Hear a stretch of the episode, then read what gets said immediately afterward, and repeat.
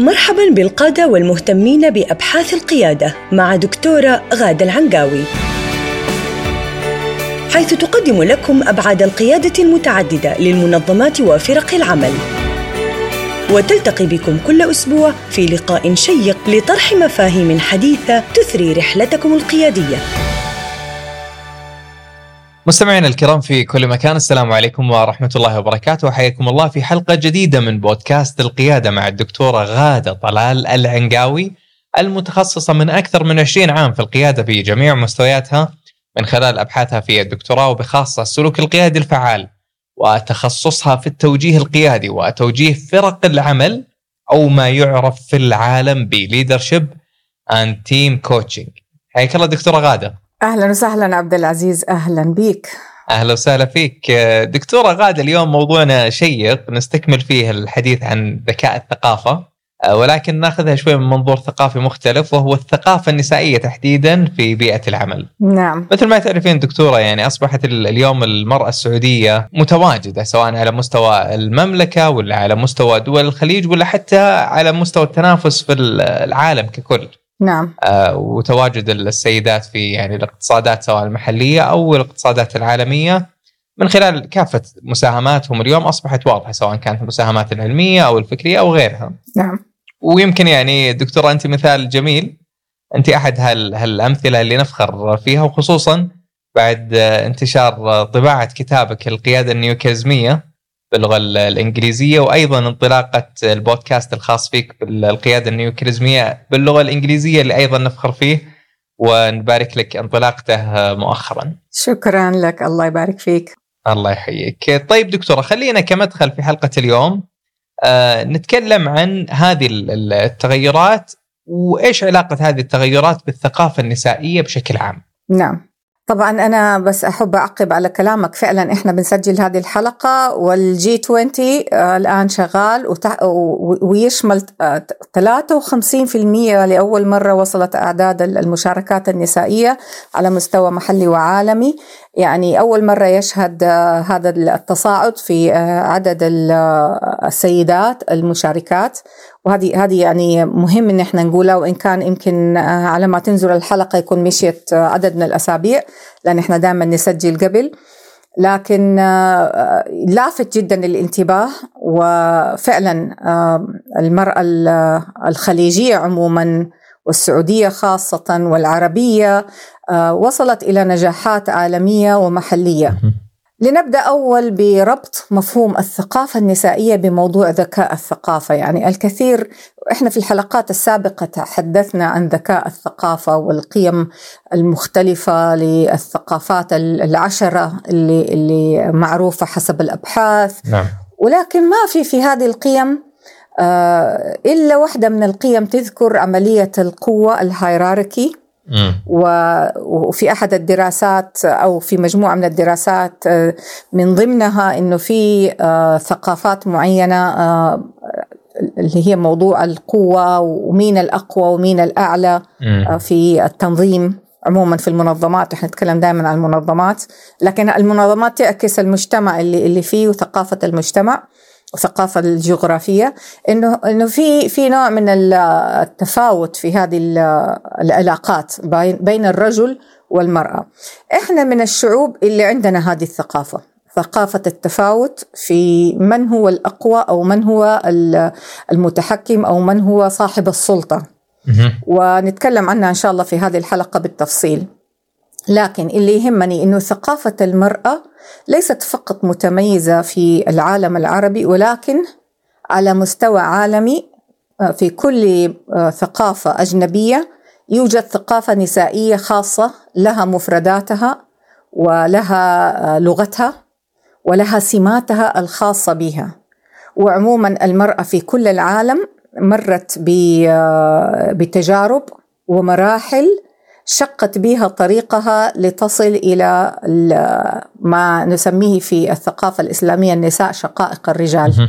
أنا ما أبغى أجيب كلمات مستوردة المساواة والأشياء دي، أنا بستخدم الكلمات اللي إحنا نستخدمها في لغتنا المحلية ثقافتنا المحلية، النساء شقائق الرجال.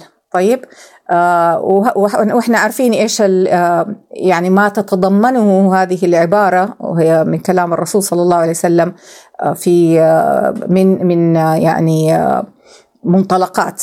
طيب؟ لكن اللي يهمنا برضو أيضا إنه المرأة العربية عموما تحمل ثقافة آه يعني موروثة من ما قبل الإسلام اللي هي الثقافة الجاهلية. تواجه هذه الثقافة شاءت أم أبت ومهما تغيرت آه، يعني الثقافة العربية وتطورت يظل في جيناتها آه، الثقافة الجاهلية. ولذلك دائما تجد في طيات القرآن والسنة ما يدعو إلى نبذ الجاهلية. وهذه النصوص لا تموت.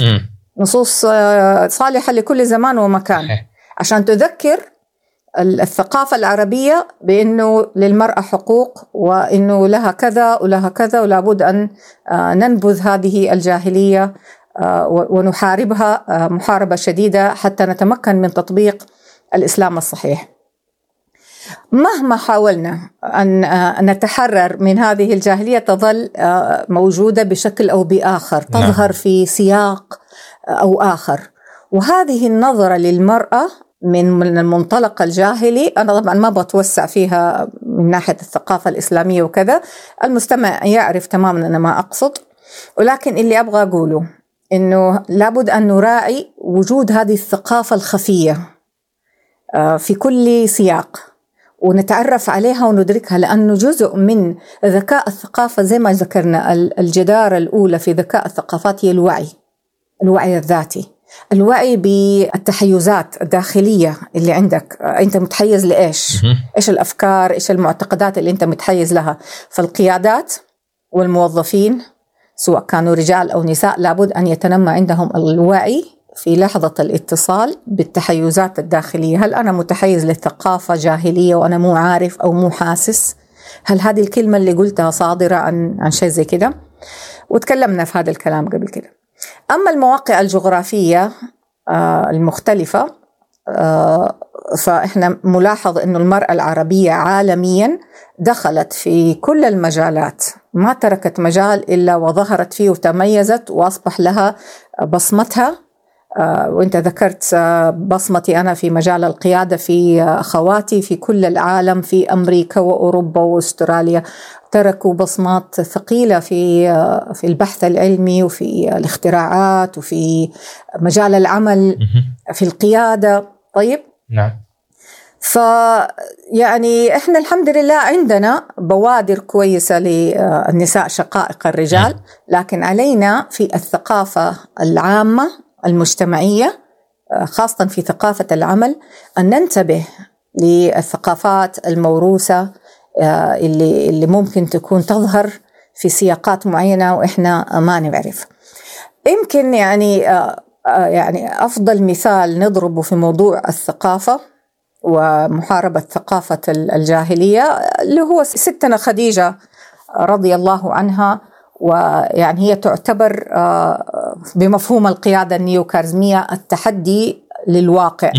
هي ضربت المثل في الاستقلال المادي في مقدرتها على إنها تدير الأعمال. أعمالها الخاصة التجارية بل مو بس محليا آه، توسعت أعمالها آه، إلى مناطق جغرافية وصل لها الرجال في تلك الم... في تلك في تلك الحقبة وكانت من الناس اللي وظفوا ناس ثانيين، الرسول صلى الله عليه وسلم كان موظف عندها في بداية آه، يعني معرفتها به وبل هي أيضا اخترقت حاجز آه، الحاجز الاجتماعي اللي إحنا المتعارف عليه إنه الرجل يسعى للمرأة سيدتنا خديجة كانت تنظر وترى من من هو الرجل الذي ممكن أن يشاركها الحياة ويكون على أخلاق عالية وأمانة وكان الرسول صلى الله عليه وسلم أمامها. وبغض النظر عن الطريقة اللي وصلت له بها في النهاية هي اللي بادرت بشكل أو بآخر. طبعا في النهاية برضو هو كان آه، عنده الرغبة في هذا الشيء. اخترقت هذا الحاجز أيضا. كانت هي صاحبة آه، القيادة المالية في المنزل بعد بعد ما تزوجت الرسول صلى الله عليه وسلم ودعمت بأعمالها وبأموالها المسؤولية الاجتماعية. نعم. ووضعت كل ما أمامها لدرجة الفقر لدرجة الإفلاس الين ماتت وهي في الحصار من الجوع. بعد أن نفذ كل ما لديها لدعم الرسالة المحمدية. فلابد إحنا أن نتعلم دروس في يعني لازم لازم التاريخ يعلمنا كيف نتعامل مع وجود المرأة في سياقات العمل. وهذه هذه نموذج واحد فقط من النماذج الكثيرة يعني أكيد إحنا لو نبشنا في التاريخ حنلاقي نماذج كثير نعم بالتأكيد هي يعني نموذج عظيم و... وأنا أستحضر يعني أثناء إجابتك السياق الزمني التاريخي لما تحدثت في بداية الإجابة عن المجتمع الجاهلي كيف إنه في وقت ما كان هذا المجتمع يعني وصل إلى أبشع الصور في وأد المولودة. نعم. فقط لكونها أنثى وإن الحمد لله يعني اليوم هل هالامر مرفوض تماما؟ ولا أحد يفكر فيه ولا أحد يتجرأ عليه. نعم. ولكن تظل هناك شوارد إذا صح التعبير شوارد من هذه الثقافة وصلت عن طريق الدي إن اي إلى نعم. إلى هذا المجتمع اللي نحن اليوم يعني بشكل أو بآخر أحفاد فبالتالي قد تكون هناك آه، النزعة إلى أحيانا ممارسة بعض أشكال الإقصائية آه، يعني على أقل تقدير. خليني أربط هالواقع السابق دكتورة بسمات الثقافة النسائية الحالية. نعم. اليوم بعد مرور هالسنوات كلها كيف ترين الثقافة النسائية اليوم؟ الثقافة النسائية الحالية الآن في اللحظة هذه اللي إحنا نتكلم فيها في مرحلة انتقالية. في دول الخليج وبالذات في المملكة العربية السعودية. لأنه يعني الكويتية والأماراتية سبقتنا في دخول التحول. لا يعني هذا أنها انتهت من التحول هي لا زالت فيه لأنه التحول يأخذ فترة طويلة. التحول الثقافي. لكن يعني أن هي مرت بتجارب ممكن أن تستفيد منها المرأة السعودية. طبعا المرأة العربية عموما في شمال أفريقيا وفي آه، بلاد الشام سبقت آه، في في هذا المجال وفي العراق أيضا. لكن السياق يختلف السياق الجغرافي وطبيعة المنطقة. فمن الصعب إنه المرأة السعودية تاخذ آه، تجارب آه، يعني من هناك وتسقطها على السياق المحلي نعم. لكن السياق الخليجي هو أقرب سياق للمرأة السعودية إذا مم. أردنا إن إحنا نتكلم عن آه، السياق وأيضا السياق الأفريقي عموما اللي هو في وسط أفريقيا لأنه هناك في كثير من الصراعات مم. ضد المرأة يعني كان في كثير من الحصر للمرأة في أدوار معينة. فإحنا نبحث عن التجارب الناجحة ونستفيد منها. هذه أول أول خطوة لازم نعملها. ولازم نعرف إنه التحول التنظيمي عادة في المنظمات البسيطة اللي يعني نسميها ذات الحجم الكبير اللي فيها ألوف الموظفين يستغرق يعني عشر سنوات بالقليل. مو أقل. إذا تبغى تعمل تحول في الثقافة تاخذ هذه الفترة. يعني نتكلم عن فترة فترة طويلة جدا يعني. من لحظة اتخاذ القرار الاستراتيجي إلى لحظة نقل المنظمة في مراحل التغيير في الإجراءات وفي الأنظمة وفي الثقافة وفي التدريب أنت تحتاج إلى يعني نقلات إحنا ما نلاحظها وإحنا ننتمي إلى تنظيمات معينة ما نلاحظها ما نشوفها لأنها تحدث بشكل تدريجي وهادئ. لكن آه، الناس اللي هم خططوا لها هم عارفين إنه إنه في مراحل لها وفي آه، أنت بتتخاطب مع الفكر تتخاطب مع الاعتقادات تتخاطب مع القيم حتى يحدث هذا التغيير. فالآن ما بالك أنك أنت تتكلم عن مجتمع في ملايين من البشر. المجتمع السعودي مثلا آه، واللي تقريبا فوق النصف سيدات. وتقريبا 34% منهن مراهقات أو أقل أطفال.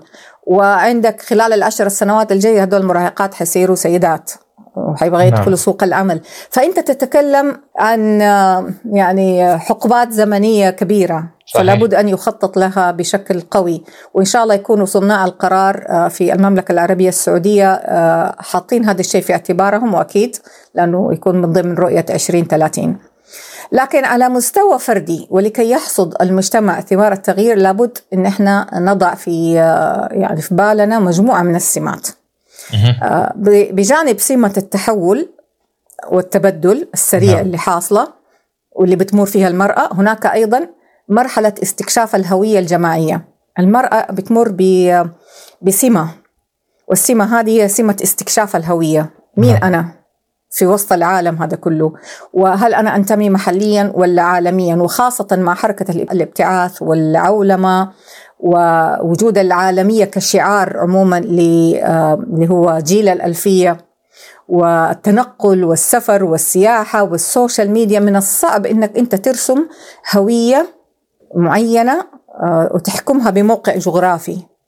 في كثير من الأحيان لأنه الهوية إيش هي؟ الهوية هي استبطان لقيم معينة آه، آه، تتفق مع مع رغبات هذا الشخص وتفضيلاته. وفي النهاية استبطانه هذا يعتمد بشكل كبير على على ما يراه أمامه ويسمعه ويتأثر به عاطفيا أو شعوريا. فهنا نيجي آه، إنه تكوين الهوية الجماعية والثقافة النسائية اللي هي إحنا نطمح لها ما حيكون حاجة يعني سهلة. في تحدي هنا كبير جدا. السمة الثالثة للمرأة هي التفهم والتعاطف. المرأة عموما بطبيعتها عندها مقدرات ذكاء اجتماعي ذكاء اجتماعي وذكاء مشاعر أو ذكاء عاطفي عالية جدا. تسمح لها أن تتفوق على الرجل في آه، التفهم وفي الوصول إلى المشاعر. وهذا الشيء آه، لا لا يملكه الرجل عادة بطبيعة آه، يعني عمله بطبيعة احتكاكه في الشارع وفي مع الجمادات. لكن التحول اللي حاصل عند الرجل الآن وأحد السمات الآن الرجل الآن في مرحلة مضطر إنه يتحول إلى ذكاء المشاعر. لأنه ما أصبحت الحياة آه، في آه، في التعامل مع الجمادات. أصبحت الحياة الآن كلها منظمات وكلها بشر وكلها مشاعر. نعم. آه، وكلها مهارات إنسانية واجتماعية. فالرجل نفسه الآن في مرحلة تحول. بين ما كان في البادية ويخرج يجمع الحطب ويتعامل مع الحيوانات أو في المزرعة أصبح الآن مضطر إنه هذا كله خلاص اوت الآن هو بيتعامل مع ناس. من ساعة ما يصحى من النوم لين ما ينام.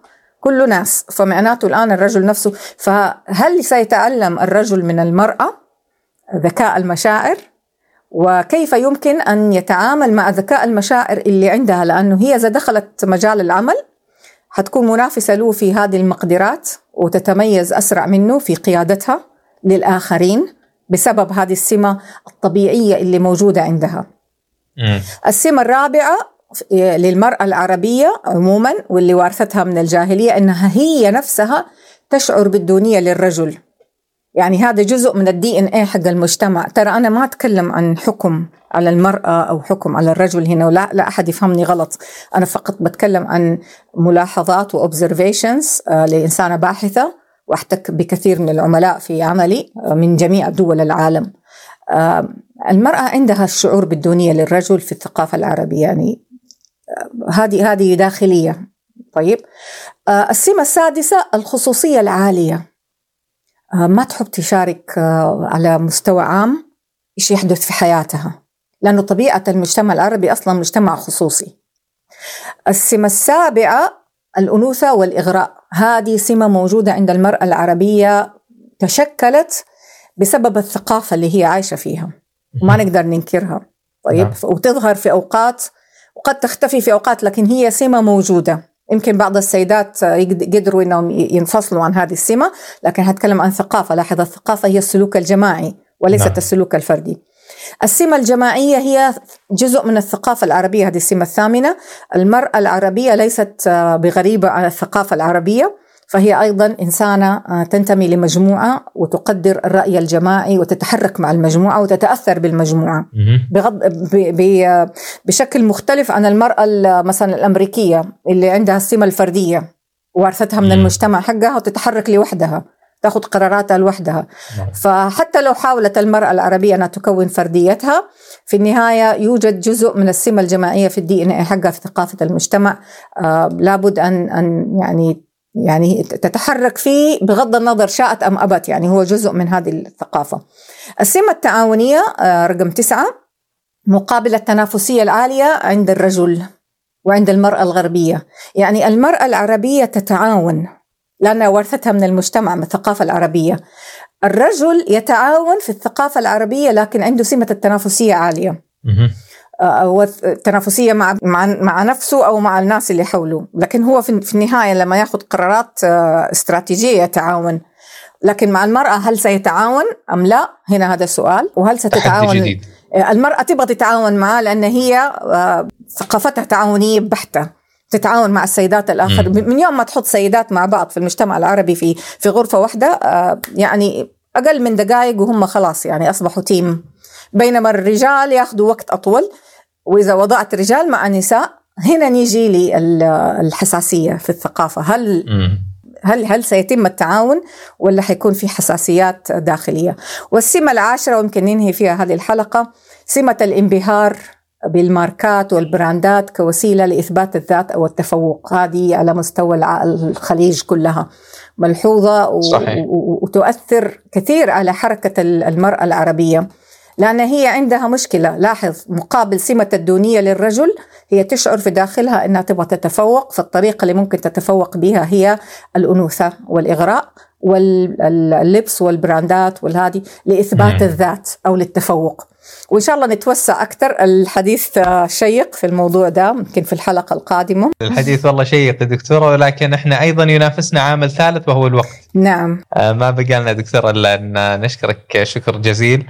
على آه هذه الحلقة. وخليني ألفت آه نظر السادة المستمعين والمستمعات أن في البرنامج في الحلقة هذه وفي الحلقات القادمة ستكون مبنية في الحقيقة على التفاعلات. ولذلك أنا أدعو كافة المستمعين والمستمعات إلى التفاعل مع الدكتورة غادة من خلال طرح الأسئلة سواء حول القيادة التنظيمية أو قيادة فرق العمل من خلال موقع البودكاست الخاص وهو newcharismaticleader.com وفي جميع وسائل التواصل الأخرى. في الختام ما بقي إلا أن أودعكم. هذه تحياتي أنا محدثكم عبد العزيز الحجي. نلتقيكم على خير. في أمان الله. استمعتم للدكتورة غادة العنقاوي تتحدث عن قيادة المنظمات وفرق العمل في بودكاست القيادة. إلى أن نلقاكم مجدداً.